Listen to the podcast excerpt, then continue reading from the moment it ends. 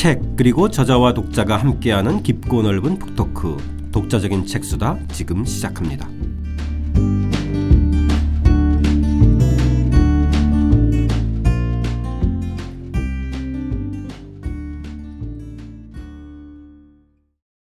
저자와 함께하는 독자적인 책수다 박정규 선생님과 함께하는 고려사의 재발견이죠. 네 번째 이야기 외침보다 무서운 네분 후백제를 무너뜨리다 편 이어서 시작하겠습니다. 저는 책 만든 사람 김학원입니다.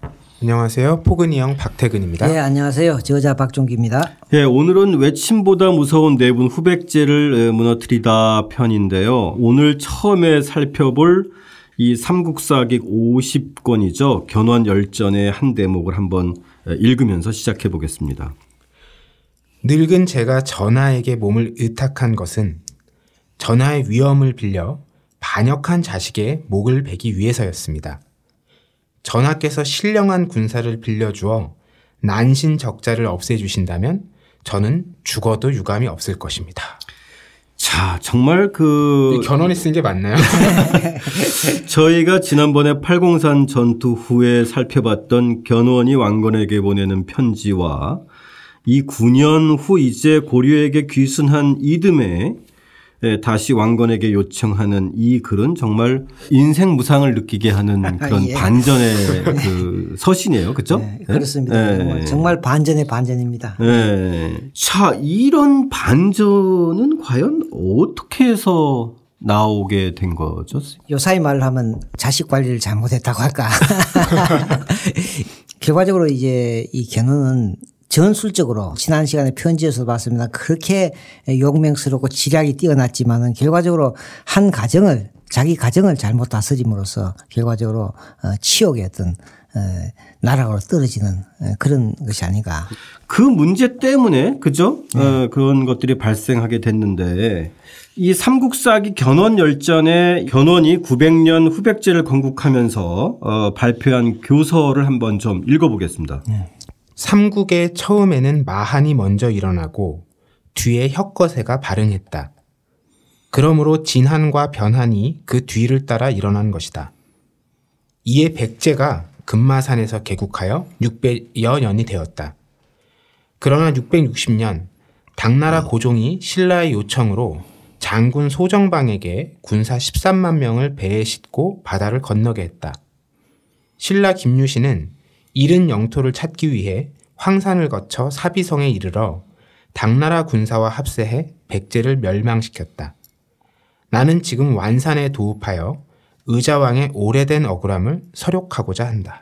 예. 이 견훤이 마한과 백제를 계승하겠다라는 뜻을 분명히 한 거네요. 예. 그러니까 네. 이제 같은 삼국사기 기록이지만은 상당히 이제 견훤과 궁예는 왕건에게 모든 것을 몰아줄 정도 폐악한 짓을 했다지만 이 기록을 보면요. 이 분명하게 어떤 견훤은 뚜렷한 역사식을 한 음. 거예요. 자기가 네 후백제 국왕으로서 이 후백제는 결국은 삼국시대의 백제를 개성했고 음. 또그 이전에 삼한에 있어서도 어, 마한이 정통이다. 마한을 연 음. 정통국가다. 네. 그런데 이것이 신라와 당나라 연합군에서 패배했다. 그렇기 때문에 그걸 원수를 가겠다는 이런 네. 점에서 보면 이거는 하나의 군주로서 충분한 어떤 자기 어떤 역사관과 어떤 이념을 갖고 있는 것을 보여주는 기록이죠. 네네네. 네.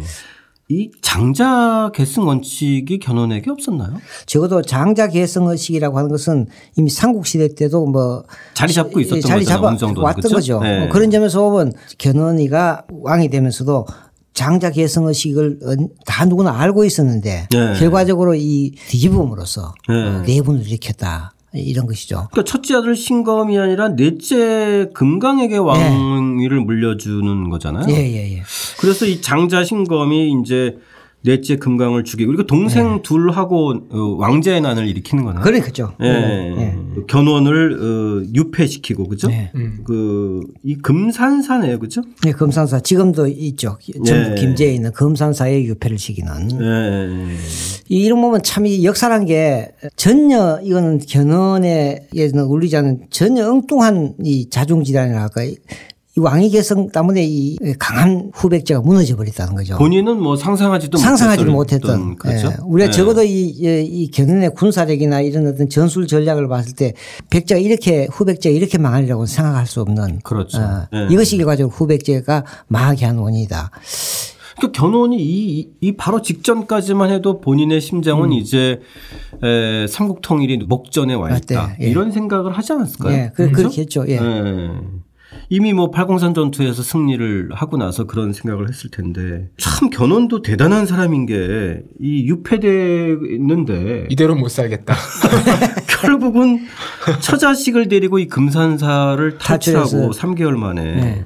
다시 나주로 이제 나주로 세- 도망가서 고려에게 적 장한테 망명을 요청하는데 음. 아마 고려의 최강군이 저 나주가 중요한 지역이니까 네. 거기에 이제 고려군이 있으니까 네. 개성까지는 멀지 않습니까? 그죠? 김제에서. 아, 그러니까 배를 타고 이쪽을 바로 나주 쪽으로 다- 도리어 저 후백제 안쪽으로 들어간 거 아닙니까? 그죠? 네. 그래, 그렇게 해서 지금 나주 쪽으로 바로 그. 심정이 어땠을까요? 예전에 그. 나주 전투의 치열함을 분명히 떠올렸을 텐데. 그렇게 말씀입니다. 그 얼마나 이 비통하겠습니까? 네. 얼마나 이 분하고 억울하고 자식에게 화가 났으면 예? 어쨌든 뭐 내가 죽더라도 이, 이 꼴을 못 본다. 어, 이런 어떤 정말 치욕스러운 그 자존감 하나 가지고 망명 신청을 한 것 같은데. 그리고 또 왕건이 어떤 사람인지 잘 알고 있잖아요. 그러니까 아. 자기가 그렇게 귀했을 때 왕건이 나를 어느 정도 예우해 줄 것이라 이런 생각도 했을 것 같아요. 아, 그렇죠. 어, 맞아요. 그, 그뭐 이렇게 아주 잔인한 사람이다가 전- 전혀 어떤 그런 여지가 없다면 갈 생각을 안 했겠죠. 네, 맞습니다. 예, 그러겠네요. 예, 그런 점에서 보면 어, 왕건은 기록대로 상당히 어떤 어떤 예, 대인으로서의 풍모랄까 이런 걸 하고 또 실제 또 어, 견훤이 왔을 때 네. 에, 자기 이제 왕건보다 10세 위죠, 10살 네네, 위죠. 10살 그거는. 위죠. 그걸 그때 오히려 아버지 같이 상보로 음. 대, 접을 하고 네. 오늘날 이 서울이죠. 양주에서 나오는 모든 조세를 갖다가 견훤에게 시- 생활비로 음. 지급하는 비록 상당히 적국에 서로 군주였지만은 에, 적어도 왕건에게 가면 자기는 아들보다는 수모를 당하지 않겠다는 믿고 있었지 않느냐 이런 음, 점이죠. 네. 예. 그래서 이제 견훤이 교순한 지 바로 그 해, 그죠? 네. 어, 신라 경순왕이 개경에 와서 어, 신라가 항복하겠다. 음. 아, 이렇게 하네요. 일종의 뭐 도미노 현상이랄까요. 그러게. 그, 이- 네. 그러다 보니까 바로 한 달 뒤에 이제는 우리 아들 죽여달라. 전하의 위형을 빌려서 반역한 자식의 목을 베기를 위한다. 그러니까 경순왕이 오고 나서 한 달 뒤에 음. 예, 자기가 또 기순하고 나서 6개월 뒤에 네. 바로 아들을 쳐달라. 이런 얘기를 하는. 그러니까 이건 대단히 이건 급격한 전세가 뭐 확 바뀌어버리는 네. 그런 거죠. 왕건은 그야말로 손 한 번 저 안 대고 지금 그대로 어, 이때 왕건은 정말 그 표정을 관리하기 쉽지 않았을 것 같은. 예? 그 결과적으로 한 6, 7개월 사이에 이 상황이 확 바뀌어 버리거든요. 네, 그러네요. 예. 그 마지막 신검 세력과 이 모든 대세들을 규합한 이 왕건과의 싸움은 사실상 승패가 예견된 싸움이에요. 결론은 정해져 있던. 예. 그렇죠? 그게 결과적으로 이제 얘기했지만은 어, 이제 이 전투의 분수령은 저는 이제 803 803. 전투. 예. 음. 그리고 그다음에 이제 안동 전투. 예. 어, 이렇게 되고 나서 그다음에 이제 이렇게 1, 가버리는. 2천 전투가 예, 1, 2천 이제 전투가 마지막 종지부를 치게 된. 그러니까 사실 1, 2천 전투는 선생님의 맥락으로 보면 이제 마지막, 어, 음. 네, 마지막. 그, 그 해결하는 네. 어떤 이런 과정이었네요. 그렇죠? 마무리죠, 마무리. 마무리. 예. 마무리 펀치를 날리는 그 1, 2천에 대해서도 좀 그 지역적인 좀 특성을 좀 얘기해 주시죠. 예, 그러니까 네. 사실은 이제 930용에는 이제 아들 처단해라 하니까 이제 왕건은 제일 먼저 군사를 뭐 어디를 보냐 하면 자기 아들 해종이죠. 다음 왕이 되는 해종하고 네, 네. 둘째 부인인 거죠. 예, 그죠? 예. 가고 네. 이제 당진군 출신의 그 호적 박수리를 1만 명 기병을 보내가 천안에 간단 말이에요. 이 천안이라는 것이 당시로는 상당히 이제 교통의 요지입니다. 아, 원래 네. 이 천안이라는 곳은 그전에는 9년이 없었는데 태조 13년이죠. 에, 당신이 장차 후삼국을 통일을 하려면 이 천안에 음, 이 도시를 건설해야 한다. 군사 도시를 건설해야 한다. 아, 그래야 천하가 편안해진다 해서 천안이에요. 아, 어, 그러면 그 예. 천안도 예, 예, 예. 그때 당시에 명명되어진 예, 예. 지명이나요? 그때 태조 13년인가 만들어진 도시입니다. 아. 왜냐하면 그 지역이 풍수지적으로 다섯 마리 용이 구슬 하나를 다투는 형세다. 아, 육충지기 여기- 때문에 예, 예. 다. 여기에 군현을 설치하면 당신이 천하를 먹을 것이다. 일단 일단 여기에다가 먼저 어, 선발 들어서 기병 1만 명을 보낸단 말이에요. 네. 그럼 누구나 다 이제 후백제 전주로 가기 위해서는 천안에서 바로 내려가면 되는 공주를 거쳐갖고 바로 가는 거죠. 근데 왕건은 작전을 바꿔갖고 군사를 여기에서 위력 시위를 하면서 공주를 해서 전주로 안 가고 저 낙동강 쪽으로 가버린 거예요. 네. 이쪽을 옥천 쪽으로 해갖고 음. 그왜 그렇게 갔겠는가 하는 문제예요. 그래서 이제 이 1, 2천에서 전투가 벌어진단 말이에요. 그러니까 그 낙동강이라고 하는 것을 보게 된 거는 또 그 왕건이 가지고 있는 좀 지금 학자들 얘기는 바로 개성에서 천안으로 육로로는 갈 수 없었다. 1만 명 군대가 바로 어, 예성항에서 배를 타고 아산만 쪽으로 어, 궁평항 쪽으로 거기로 해서 천안을 바로 아, 갔을 것이다. 수로를 이용해 네, 수로를 이용해서 갔다. 때 이렇게 대규모 네, 군대가. 빠르게 이동할 예. 수 있는 그러면 8만 7,500명의 군사를 어떻게 이용할까? 그렇기 때문에 결과적으로는 어, 이 천안에서 이 추풍령을 넘어갔고 다시 낙동강을 타고 어, 내려가는 아, 예. 이제는 이제 왕건의 이 8만 7,500명이라는 예. 군대가 당시의 유용을 보여주는 그렇죠. 상징적인 숫자고 예, 예, 그렇죠. 정말 이 당시에 이, 이 정도 그 규모라고 하는 것은 정말 상상을 초월한 규모. 그야말로 이건 지금까지 나온 중에서 물론 이제 나중에 뭐 거란과의 전쟁 때 뭐 저 또 윤관이가 뭐 20만 원 20만, 동원했다 뭐 30만 이렇게 30만이지만 된, 그거는 통상 이렇게 가는데 에, 호 부르기를 20만이다. 네네. 뭐 16만이라 이렇게 얘기한 것이고 이 기록은 장군 누구누구의 군사 아, 마군 5천 보군 3천 이렇게 해서 36명의 장수의 이름이 나온 거예요. 아, 예. 그럼 36명이 각각 각 예, 그 부대를 그런- 거느리고 와서 거느리고 이제 왔다는 거죠. 예. 예. 그렇게 해서 모인 음, 군사들로서 이 전도 그렇기 때문에 아마 지금으로 봐서는 어, 당시에 정말 이게 많은 군사가 동원됐다. 그렇죠. 이제 그야말로 이제 근곤일척이라고 하는 이런 전투가 바로 이그 1, 2천 정도였다면 전투다. 그런 35명의 장수를 또 총괄적으로 운영하고 지휘하는 지휘본부도 이제는 어느 정도 갖춰졌다는 예, 여기에 이제, 태조 왕건이가 바로 중군에 속해가 네, 있는 네. 거죠. 그렇게 하고 이제 그 실질적인 것은 이제 다음에 왕이 되는 해종 저 지휘를 하는 대단히 이제 큰 전투였다고 볼 수 있겠죠. 그, 그 저, 그런 군사를 이동하기 위해서는 수로를 이용할 수밖에 없는 것이고. 맞습니다. 어, 그러다 보니까 낙동강 쪽으로 어, 내려갔지 않느냐 이런 네, 생각이 네. 듭니다. 그렇게 해서 어, 낙동강 쪽으로 타고 내려가다 더 뭐 경남 쪽으로 가서 그 다음에 후백제 쪽으로 어, 횡으로 치는 이런 공격이 의무 또 성동 격서라고 할까 신건군의 입장 후백제군의 입장에서 볼 때는 천안 쪽으로 해서 바로 공주로 들어오리라고 생각했지만 의표를 지르는 성동격서의 전법으로서도 저 음, 낙동강을 이용했고 또 그것이 많은 병력을 이동하는 데 상당히 유리했다. 네, 후방을 치는. 예, 예, 예. 네. 자, 선생님께서 뭐 전세는 이미 이 대우를 봤을 때 왕건 쪽으로 기울었다 하셨는데 자, 그 고려사의 이 당시 전투의 분위기가 한눈에 들어오는 대목을 한번 저희 한번 읽어보겠습니다. 고려군이 북을 울리며 앞으로 나아가자 문득 칼과 창 모양의 흰 구름이 고려군의 상공에서 일어나더니 적진을 향해 날아갔다. 후백제 장군들은 병세가 크게 성함을 보고 갑옷을 벗고 창을 놓고서는 견훤이 탄말 앞에 와서 항복했다. 네.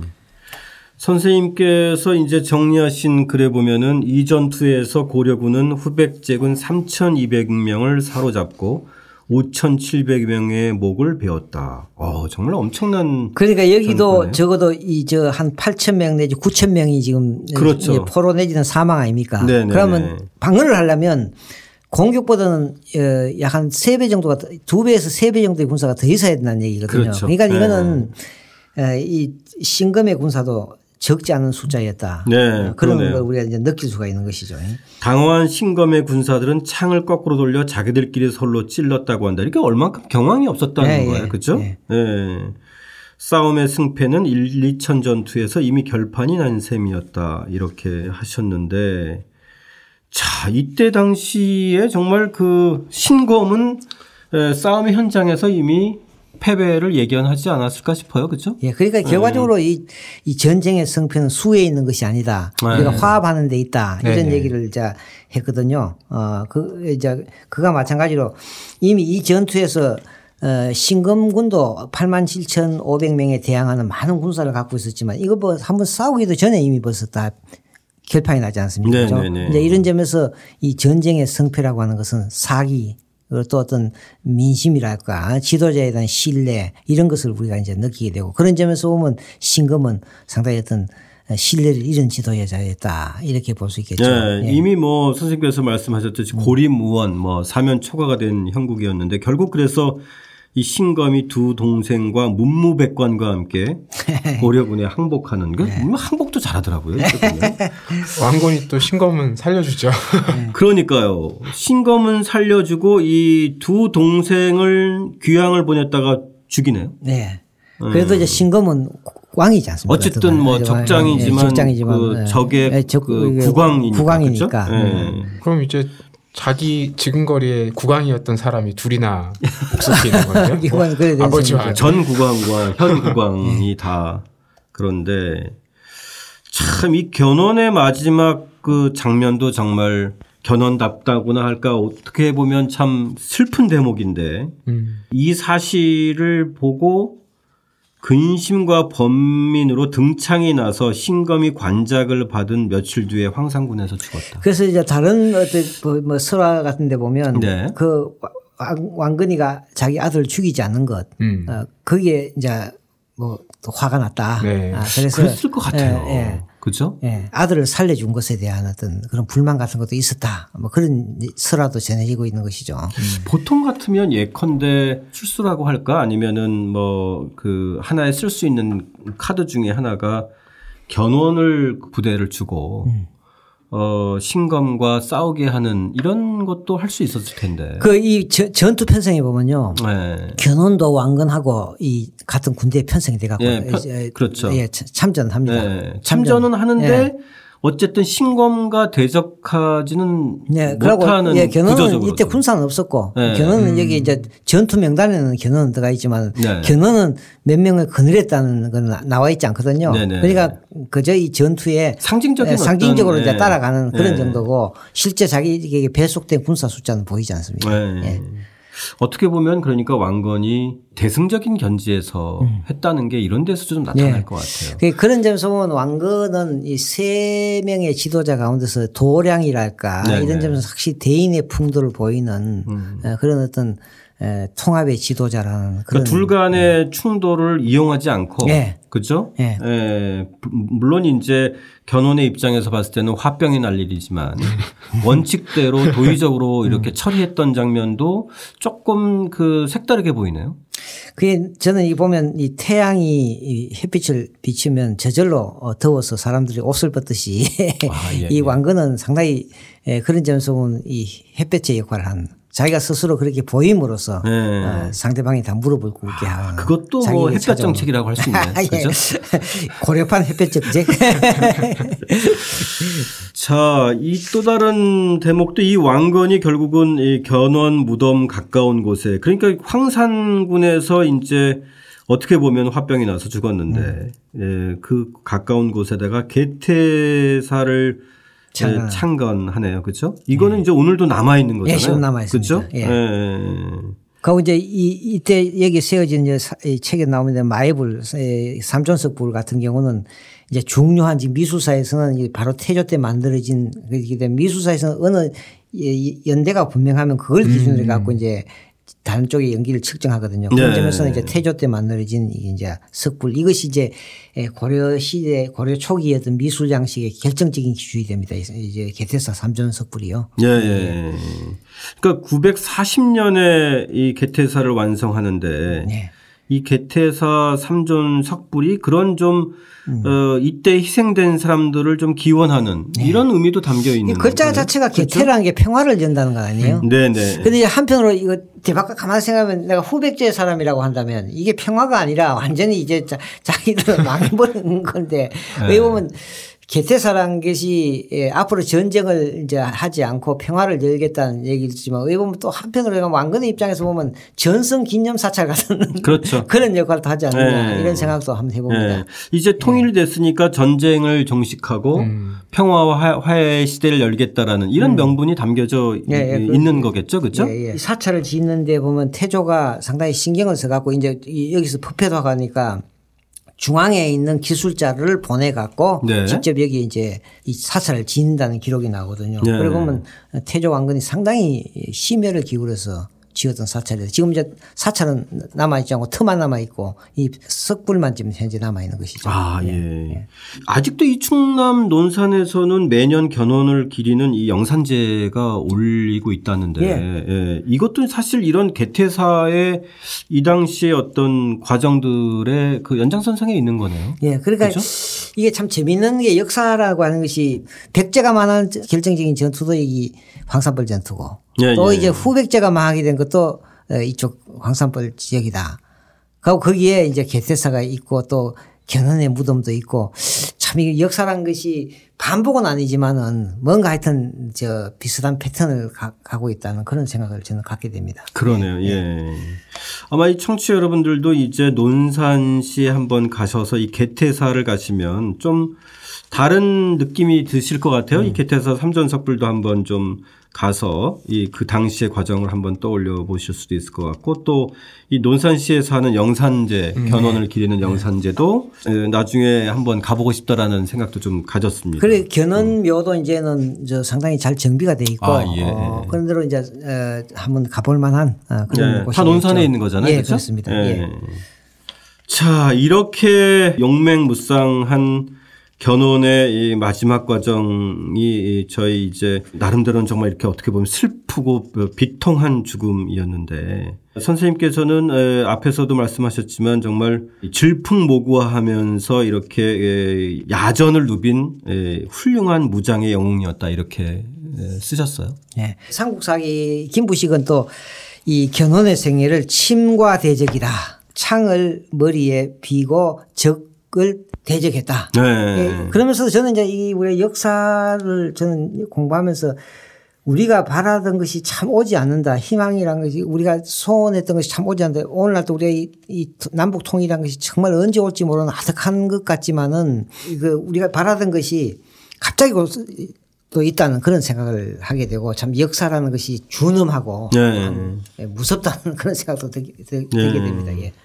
그리고 선생님께서 이 견훤이 궁예는 나름대로 이제 좀 그런 이상적인 음, 꿈을 꿨지만 구체적인 실천들이 이렇게 적극적이지 못했는데 이 견훤은 실질적인 사만토궁합의 깃발을 깃발을 올리고 올린다. 어 그것에 대해서 아무튼 맹렬히 이렇게 그 도전했던 그 그. 저는 그렇죠? 이제 결과적으로 전번에 저 지난번에 했습니다만 이 세 사람은 각각 도적이나 반역이 아니라 네네. 저는 견훤이 아마 이 시대의 정신인 삼한 일통, 삼한을 통합해야 된다는 데서 최초의 깃발을 더- 세운 사람이 견훤이다. 견훤은 적어도 삼한 네. 통합이라는 하나의 어떤 필요성을 제일 먼저 얘기한 사람이다. 궁예는 삼한 통합을 구체적으로 한번 디자인해 본 사람이다. 음, 그걸 실현하려고 노력했던 사람이다. 왕건은 어, 이러한 삼한 통합의 꿈을 직접 달성한 사람이다. 네. 어, 그런 점에서 역시 왕건 또 하나의 영웅이다. 그세 사람은 다 영웅이다. 그 시대 정신을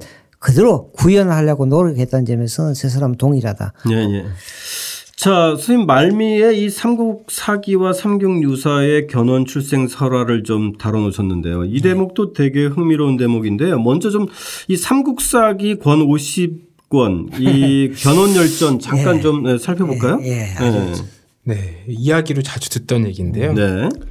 견훤은 상주 가은현 사람이다.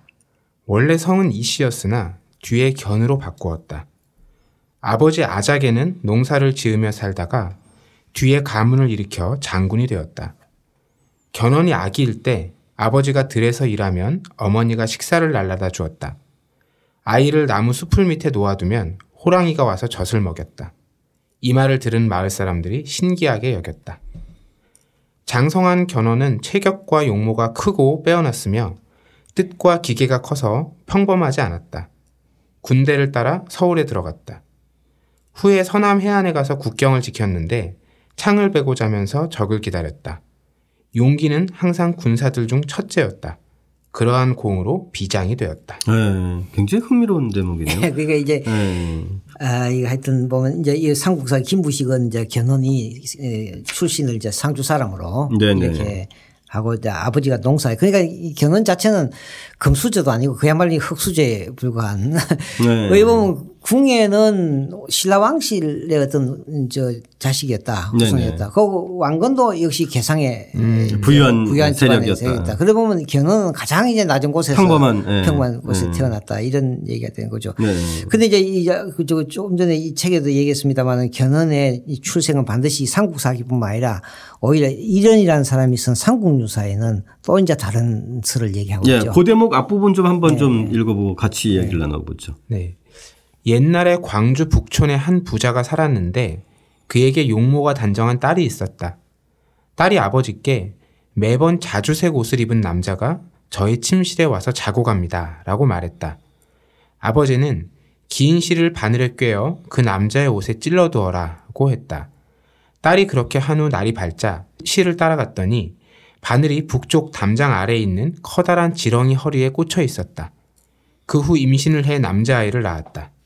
남자아이는 15세가 되자 스스로 견훤이라 했다. 네. 이 삼국유사에 있는 대목은 또 더 이제 흥미롭네요. 아마도 이게 보면 그런 점에서 이제 삼국유사의 기록도 이거 이련이가 네. 그저 거짓을 적 어디- 어딘가에 있는 들은 이야기, 예, 들은 이야기 있었고 아, 이 설화들이 좀 더 많이 예, 예. 가미된 거잖아요. 예, 또 다른 기록에 설화가. 여기 제가 다음 주에 하시면 또 다른 기록에 의하면 에, 견훤이 신라 진흥왕의 5대 손이다. 음, 이런 또 기록을 또 다- 다른 곳에서 간단하게 인용을 하고 있거든요. 아 예. 이제 이런 점에서 아마 견훤이가 후백제 왕으로 후삼국을 통합했다면 어, 이 가운데서 어떤 것을 썼겠습니까? 아마도 저 삼국유사 기록 같은 것, 이거 광주 북촌의 부잣집 딸이라는 이런 얘기를 더 썼을 가능성도 있지 않느냐는 그렇죠. 생각도 예, 예, 예.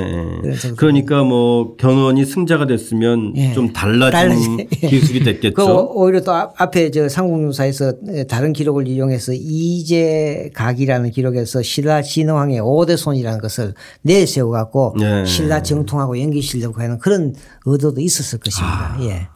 그러면 뭐 그 왕건이 패자가 됐다면 에, 왕건이 해상 세력의 그 아들이라는 것은 뭐 객관적 사실이지만 그 조상들은 또 또 달라질 수도 있네요. 그렇죠. 지금 실제 왕건이 자기가 지- 지- 이- 임금이 되자마자 왕이 되자마자 그 다음에 자기 조상을 정리해서 3대까지밖에 정, 정리 못 했거든요. 그렇죠. 예, 예. 통상 그 국왕이 되면 4대를 정리해야 되는데 네. 3대까지밖에 정리를 못 했다. 그러면 그 위에는 모른다는 얘기죠. 그렇죠. 그하고 이게 한, 한 150년 지나고 나서 의종 때 가서 6대조를 다시 찾아낸 거단 말이죠. 네 네. 이런 점 보면 찾아낸 건가요? 만들어낸 건가요? 만들어낸 거죠. 그렇죠. 만들어낸 거죠. 예. 거의 그렇게 예, 넘어가면 막 그 역사적 사실과 막 설화와 전설이 뒤섞여서 예, 거의 막 자연 세계에서 출생하고 이러더라고요. 예, 그러니까 왕건도 결과적으로 이제 자기 할아버지 대에 이제 해상 무역을 하면서 비로소 이제 어느 정도 자기 가게가 안정을 차렸다는 그런 걸 반영하는 것이 아니냐는 생각이 들거든요. 그러면 저희가 지금까지 살펴봤던 궁예 에, 그리고 왕건 견훤은 출생과 관련해서는 견훤이 가장 여러 가지 설이 있는 거네요. 가장 그렇죠. 그죠? 세 가지 설이. 네, 세 가지 설이 있으니까. 예. 선생님 보시기에는 뭐 어떤 설이 좀 유력한가요? 저는 이 뭐 이 세 개를 다 염두에 둬야 될 것이 아니냐. 아, 예, 예, 예. 선택의 문제는 아니고 예, 에, 적어도 이런 얘기가 있었기 때문에 네. 이 나왔으니까. 어떤 기록으로 어쨌든 예, 예. 남아 있는. 예, 예. 이 기록은 이 기록대로 존중을 하면서 어, 또 다른 어떤 새로운 사실이 나오면 예, 이 가운데서 이 세 개의 설 가운데서 어느 것이 또 새롭게 또 재해석이 될 수 있겠죠. 예. 역사 기록은 역사 기록대로 우리가 그대로 두고 볼 예, 예. 필요가 있지 않느냐 이런 생각이 듭니다. 예. 그러니까 그런 다양한 사실들이야 이러저러한 그 여러 가지 설들을 낳게 하겠지만은 이 체격과 용모가 크고 빼어났으며 뜻과 기계가 평범하지 않았다. 뭐 이런 사실들은 예, 예. 뭐 어, 그- 거의 뭐 예, 그려질 수 예, 있는 예. 사실인 것 예, 같아요. 예, 그렇죠? 예, 예. 예. 창을 베고자 하면서 적을 기다렸다. 예. 예. 이런 것들이 아마 예. 이제 견훤의 예. 특징을 나타내는 예, 그리고 뭐 그 다음에 그가 공으로 올라간 게 비장이 되었다. 네, 뭐 요새 같으면. 장교 정도거든요. 예. 장교가. 그러니까 아예 이 겨- 견훤은 하급 무사에서부터 출발해 밑바닥부터 시작했다는 얘기네. 그러니까 음. 비장이라고 하는 거는 장군도 아니고 그 밑에니까 뭐저 요새 같으면 이제 장교급으로 겨우 소대장이나 뭐 예, 예, 이런 예, 거네 그죠? 예, 하급 장교로서 처음 출발했다는 얘기죠. 아. 이런 데서 보면 아예 그 왕건은 아예 개성이라는 큰 도시의 성주로부터 시작하는 거 아닙니까? 아, 그러네요. 그런 점에서는 차이가 있다. 그렇기 때문에 이 견훤에 관한 이런 음, 출생설화가 많다고 하는 것은 그만큼 어떤 견훤에 관해서는 정리되지 않았다고도 볼 수 있는 것이고 네. 어, 또 우리가 가장 역사적인 상상력을 발휘할 수 있는 부분이 바로 이런 부분이 아니냐. 네 네네. 네, 네. 그래서 이제 어떤 학자들은 보면 이 삼국유사 광주 북촌의 부잣집 아들이었다는 것을 또 강조하는 사람도 또 있습니다. 광주 출신이라고 얘기하는 사람도 있고 또 상주 음. 출신이라고 얘기하는 사람 학자마다 이제 여러 가지 그러겠네요. 예, 설이 네. 나옵니다. 네. 앞으로도 좀 그 새로운 자료들이 좀 더 나와서 좀더 예, 예. 풍부해졌으면 하는 예, 바람이 그런 생각이 듭니다. 예. 예. 자, 박정 교수님과 함께하는 고려세 재발견 저희 네 번째 이야기 내분으로 무너진 후백제 편 이제 마무리하고요. 다음 시간에 고려 왕실의 기운을 찾아서 일부 순서에서는 마지막 다섯 번째 이야기로 저희 고려사의 재발견 이야기 예, 이어서 어, 다시 예, 만나겠습니다. 함께 해 주신 청취자 여러분 감사드립니다.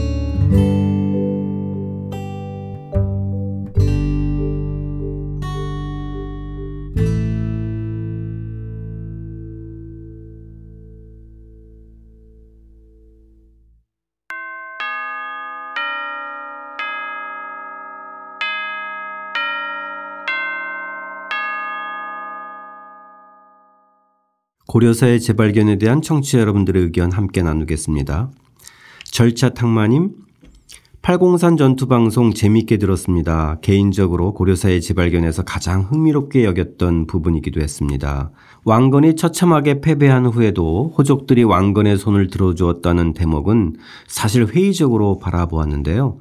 군사력 차이가 이 정도로 드러난 시점에서 손익 계산에 밝은 호족들이 왕건을 지지한 것에는 뭔가 다른 구체적인 이유가 있을 거라고 생각했습니다. 왕건이 견훤보다 호적 입장에서는 다루기가 쉽다든지 또는 경제적인 이익을 취할 수 있다든지 아니면 호적 입장에서는 사만의 통일보다도 분열 상태가 자기들의 권력을 유지하는데 유리한 입장이었다라는 이런 여러 가지의 경우를 떠올려 보았습니다. 그런데 문득 견훤이 왕건에게 투항했다는 사실에서 모든 것을 납득할 수 있었습니다. 견훤의 입장에서 보면 왕건만 없었어도 쉽게 사만 통일을 할 수 있었을 텐데 말입니다. 어떻게 그런 사람에게 투항했다는 것이 가능했을지 왕건 입장에서 보면 팔공산 전투에서 가족보다 더 소중한 수족들을 잃었는데 받아들인다는 게 참 가능했을지 하는 생각도 해봤고요. 내가 상상했던 것보다 엄청난 사람이구나 어, 이런 사람이라면 호족들이 응원하고 싶었겠다라는 생각도 들었습니다. 정치에는 감동이 있어야 된다는 말을 다시 한번 생각하게 됩니다. 이렇게 왕건에 대한 재발견의 이야기를 좀 담아 주셨고요. 호위무사님, 네 번째 방송 잘 들었습니다. 역사 시간에 업적 몇 줄 기록된 왕건과는 확연하게 다른 장수로서 그리고 왕으로서 또 민심을 읽을 줄 아는 지도자로서의 모습을 보면서 역사책도 다시 서술해야 되겠다는 생각이 들었습니다. 호족 세력을 통합하기 위해서 29명의 부인을 두었다는 교과서적 기술보다도 박종계 선생님의 글을 실어 싣는 것이 훨씬 더 좋을 듯 싶습니다. 지금 다시 우리에게 왕은 또 지도자는 어떻게 국가를 통치해야 하는지 전 국민이 역사의 현장에서 생생하게 경험하고 있는 중입니다. 1200년 그때의 백성들처럼 이렇게 올려주셨습니다. 감사드립니다. 독자적인 책수다 1주년 이벤트를 안내해 드리겠습니다. 저희가 벌써 어, 방송한 지 1년이 되었는데요. 1주년을 맞이해서 어, 네이버 블로그 독자적인 책수다와 팟빵 게시판에서 어, 1주년 이벤트를 시작합니다. 참여 방법은 팟빵에서 독자적인 책수다 방송을 구독하고 캡처한 후에 이를 어, 축하 메시지와 함께 올려주시면 되는데요. 이미 방송 중인 분들, 구독 중인 분들은 주변의 방송을 추천이나 공유하고 화면을 캡처해 주시면 됩니다. 아, 그리고 이 캡처한 화면을 올리면서 1주년 축하 메시지를 간단히 남겨주시면 됩니다.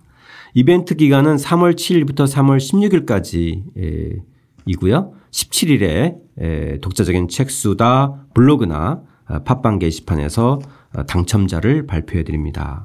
추첨을 통해서 20분께 독자적인 책수다 첫 방송에 나갔던 실 잊은 그대에게의 멋진 데스크 매트와 알라딘 굿즈 북풀 북엔드를 어, 상품으로 드립니다. 아, 여러분들의 많은 참여 부탁드립니다. 그리고 특별 방송은 쉬어가는 마음으로 재미있게 청취해 주시기 바랍니다. 포근이 형이 사회를 보고 독자적인 책수다 아, 최동민 PD와 만인의 정님이 함께 참석해서 편한 마음으로 방송 마련해 봤고요. 재미있게 청취해 주시기 바랍니다. 독자적인 책수다는 책 읽는 사람들이 모이는 공간 알라딘 서점과 함께 합니다.